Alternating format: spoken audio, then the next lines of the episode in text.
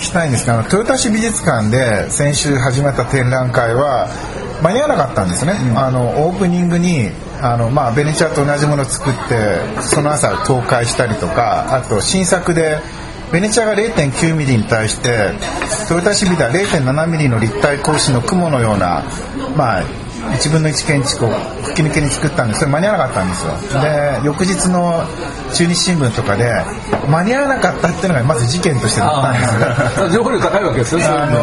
うんで最近の美術展はそんな事件はないような気がするんですけど昔のアーティストはそういうの平気で間に合わないって事件は起こしてたんですか？いやあのむしろ例えば私なんかは絶対に間に合わせるわけですよね。だけど間に合わせないっていうのは村上隆さん間に合わせないですねあの例えば僕見に行ったんでパリのカルチェでやった。間に合わなかったんですか？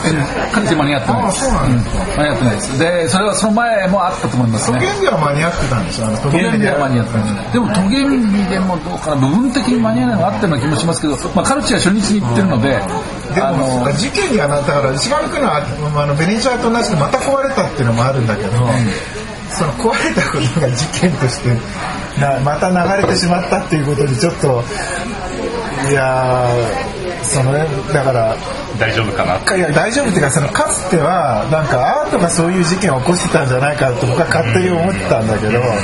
今のアートは割とそういう意味ではきっちりと豊田市美術館みたいなちゃんとしたとこで間に合わないってありえないじゃないですか。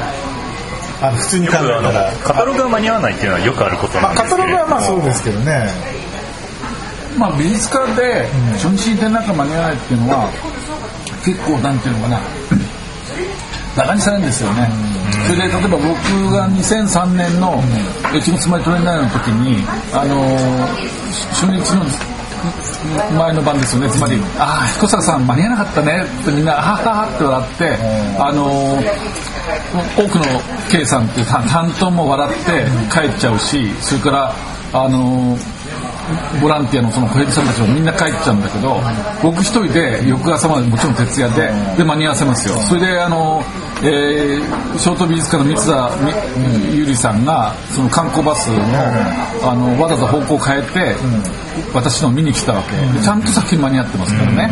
それはだから何があっても間に合わせるっていうのは作家で言えばもう市場の問題だったっけ？だからそれそれをそのボランティアの人たちに泣きつくとかっていうのをしないで単独でやりきりますからそれはワンマンだから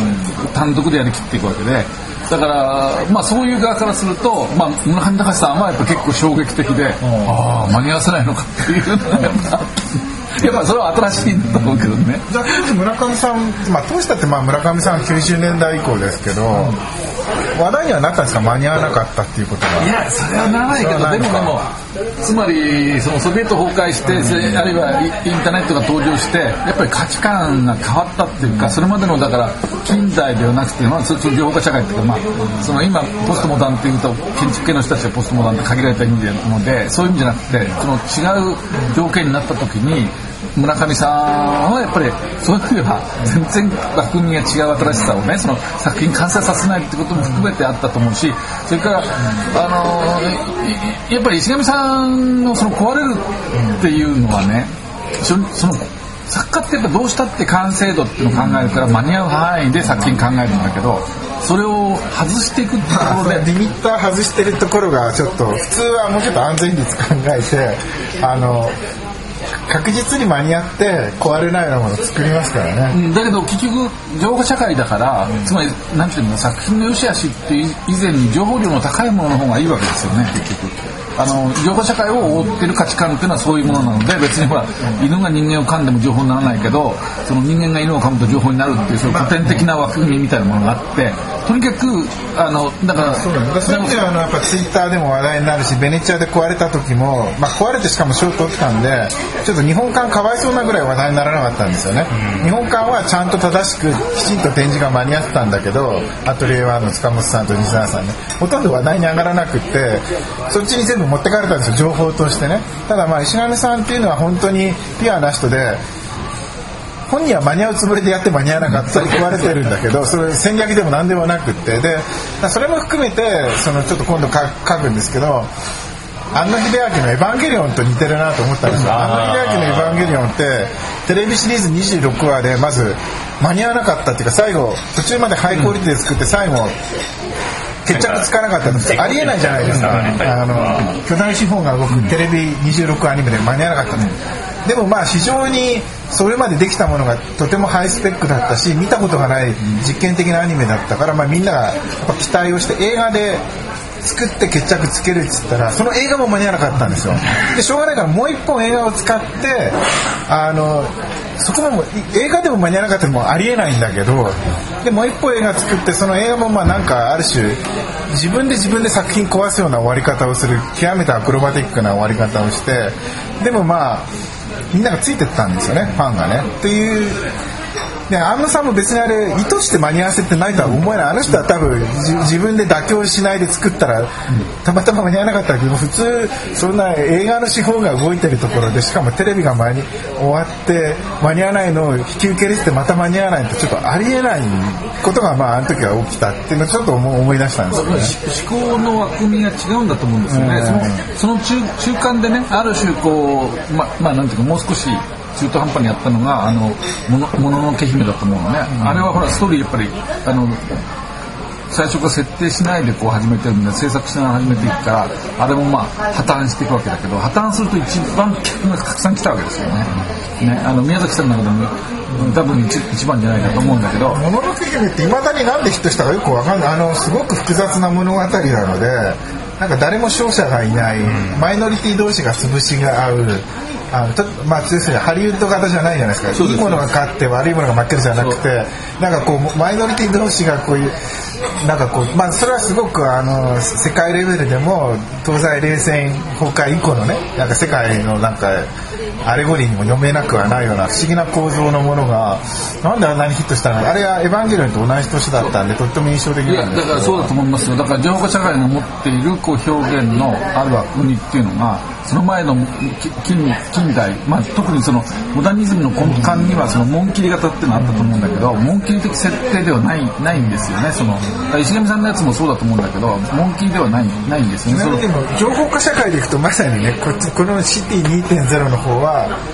情報化社会の問題をあのストレートにテーマ設定したのはこちらなんですよね。石上君は別に全然情報化社会とか全く本人は考えてないと思うんだけどこっちは95年以降の情報化社会のって話になってて。いやこれも今だから見てタクシーで書き込んできたわけだけど率直にだからちょっと皆さんに聞きたいけど僕なんか見ると藤村隆二って古いなっていうのを改めて感じたんだけど。まあでも、えっと、シティ2.0点っていうのは、えっと、あそこはなんていう名前？ジャイアっていう、えっと、ジャイルっていうビルなんですかね、えっと、その中のギャラリーアイ・オブ・ジャイアジャイルっていうところで、えー、10月24日まで、えー、やっているやつですけどただ別にあのなんていうのかな。藤村さんは別に作品を出してるわけではなくてキュレーションですからもともと選んでるものはそれを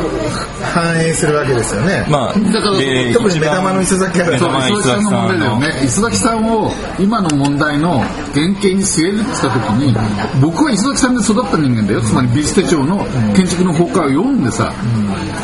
来て、である意味で磯崎さんを信じてさ、ロサンゼルスまでモカって見に行ったんだから、ねあの水戸芸だって僕は初日に行ってんだしさ磯崎さんについてきた人間が磯崎さんの古さに愕然としながらさ磯崎さん離れをしてってるわけでそその側からの人間からすればさ藤村隆二さん僕は藤村さん面白いと思う藤村さんたくさん悪口言言われてるのも僕も知らないわけではないけども僕は藤村さんたくさん評価するけどもしかしこれを読んこれを読んでみるとさ藤村さんって結構古いんだなっていうのが正直な感想なんだけど。僕の感想としては意外にその終わってないというかえっと開始がですねビールこちら。えっと開始のビジターズをえっと前回の97年だかの時は1人ずつ現れて15人、えー、と回してみたらやっぱり壊れたねっていう、まあ、多分最初から確信犯だと思うんですけれどもえっとまあ、計画班というか、えっと、開始が壊れていくわけですよね。でそれはもともと最初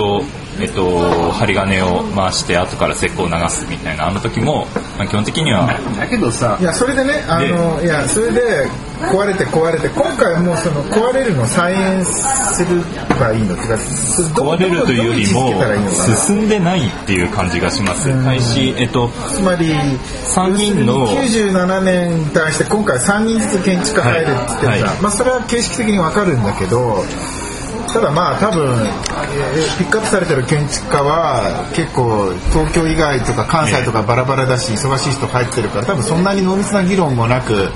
やってるか。ら形にもなってなくてアリバイ的に。敷地だけが、うん、まあ更地がの、うん、出てるだけの状態なんですよね、だから、まあ、今回の売りっていうのはその履歴を残すとかなんかビームビームを使うのかどうかわかんないですけどその履歴を残すみたいなことをちょっと売りにしてるらしいってことはそもそも成果は関係ないって最初からそういう問題設定と理解すればいいのかな、そうですでもそのそのなんていうの都市都市の問題とかカオスの問題っていうのは少なくともホールハウス以降なわけでしょ今議論されてる、ね、桜のニューヨーク少なくともどんなに遡ったって桜のニューヨークの以降でしょ？でそれをさ磯崎さん持ってきたって、だって磯木さん古い古いよね。そのこういうもんじゃないもんだまあ、磯崎さんの中の付加過程っていうのは確かにちょっとカオティックなあの参加型で釘を振ってぐちゃぐちゃになっていくっていうのを60年代にちょっとパフォーマンス的にやって今回再演するんでただそれはでも単なる再演であるしその沢良ノイがあの水戸芸の確か0年代の時にもあれややんなかったっけ？再演だったからすでに沢良ノイも2000年に1回再演させてそれをまた再演させるのでやっぱりあの客引きにはなるけどその磯さんがさ言った、ね、廃墟っていうのはさもはやさ廃墟なんか実現しちゃってるわけで廃墟があったって世界の廃墟になったって人間は生きてって、ね、無数のそのなんていうの小さなそれこそ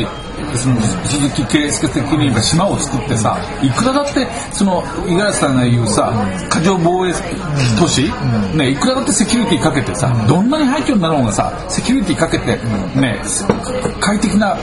生活空間を作ってる人たちがいるわけで、ね、磯崎さんのその廃墟なんていうさだってあんなの原爆なり日本の敗戦を背景にしたさ、ね、岡本太郎的なものに過ぎないわけじゃないそんなさそんなもんなんで今それ飛びつくのかってのは僕はよくわかんないけどね。それ松田君は見てないのシティ2.0僕は見てないですね。コメントない？特に。ないわけなかったら。見てなくてもなんかコメントあるんじゃないの？僕は、えっと、1997年の時いやだって磯崎フリークの増田君としてはなんかこの文脈はどうどう考えるの？だから結局そんな変わってないんですよね。変わってないっていうのは。その前やった時とそんなに進化がないってことですよ、ね、いやだからその進化のポイントを何を置くかでつまり履歴を取るとかそういうところが進化だって言われたらまあはいそうですかとしか言いようがないけどただそうでないとあの失敗が再現するのは織り込み済みだって言うんだったらはいそうですかとしか言いようがないから97年の時もレンガの形式をやってたわけで、うん、まさにその時からまあ履歴を残すことをやってたわけですねまあだから履歴の精度が高いっていうのが多分言いたいんだろうけどもただ、うん、ただ正直現状だとうん、本当に2.0になるどころか、まあ、失敗の3円を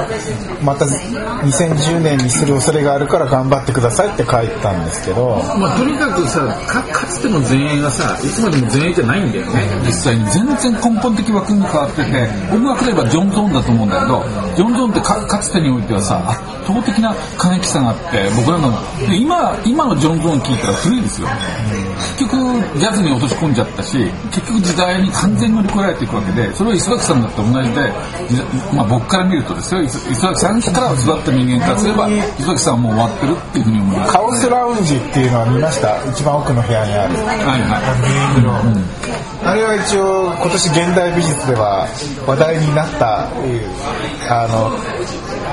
仕掛けなんですが。何のあの日比谷の高橋コレクションであのカオスラウンジあれ何月だっけ？6月だっけ？5月だっけ？にあの、まあ、展示期間短かったんで1週間ぐらいやって、まあ、ツイッター効果もあってちょっと驚異的な人がいっぱい集まって、まあ、要するに黒瀬洋平ですよね。が、まあ、あの批評家であり作家であると。アーティストである。彼はまあ企画した、まあ、ある種0年代天然代的なあのアートの新しい、まあ、スーパーフラットの次のマニフェストという形で一応出てきたのがカオスラウンジで、まあ、要するにあのネット上にある画像を自動生成アルゴリズムで収集してこう作っていくとか、まあ、ある種ちょっと非作家性的な話にもなるんだけどそういったあのものを集めた展示があってで今回、まあ、その藤村君が企画したのは、まあ、それはアーティストのね建築じゃなくてカオスラウンジとか入れたところに、まあ、一応去年と、まあ、同じ場所でまた展示やってるんだけど去年は全部建築だったんだけど今回はまあちょっと売りがあってカオスラウンジは一応現代アートの文脈で今年一番ホットな話題になったものとされているのであの彦坂的にはどう見ましたか、大阪的には別になんていうんですかね両面性あると思うんですよ。つまり僕自身が時代からは落ちてるからその今の時代がわからないっていうことともう一つは日本のその日本日本の中でいわゆる現代アートのトップって言われるものがあの一方的に偏っててつまり大衆芸術というかですねフォークロアというかそういうものにだけに偏っていくっていうのかな。そのだからそのかつてのもうちょっと高度な表現の流れが抜け落ちてるからだからその本当かいなってなるわけですね。つまり日本が例えば政治的に言えば世界の中から全く相手にされないようなその、えー状態になってきてるっていうのはその尖閣列島でも何でもいいですけどね。その、えー世界情勢から全くこう落ちてるのと同じように僕は世界的な芸術情勢になったらつつまり落ちてるように見えるわけ。まあ確かにカオスラウンジがやってることは日本の文脈では分かりやすいけど世界水準で考えた時には一体何なんだろうとはちょっと思うんですけど、あごない君どどうどう見てんのここは？いやあのーカウスラウンジでラウンジで取り上げられるような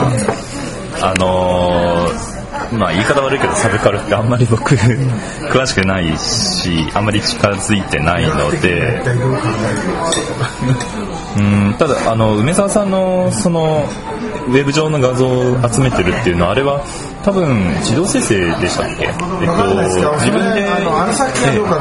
え自分であなんか集めてるような感じだと思うんですけれども。うーん美学的にまあ多分崇高とかそういう話になるんだと思うんですよね。あのいつか東さんがえっ、と建築屋学校かで話した時のような。通行に反転しうるのやっぱりあのいや僕は一方ですごい僕自分で古いなと思うんだけどできてるものがすごいかどうかってまだあそこにあるものはまあ正直まだすごいとは思えなくって想像の範囲っていうか言葉で説明して大体その言葉を超えてないっていうか言葉を超えた何かがあったらやっぱりその作品はすごいと思うんだけどカオスラウンジのは正直あの少なくともあそこに展示されてるものは大体こういう風に作りましたといった言葉の中にまだ収まっていて。そうですね。あとはもうそれの N 回ループみたいなその形でできているので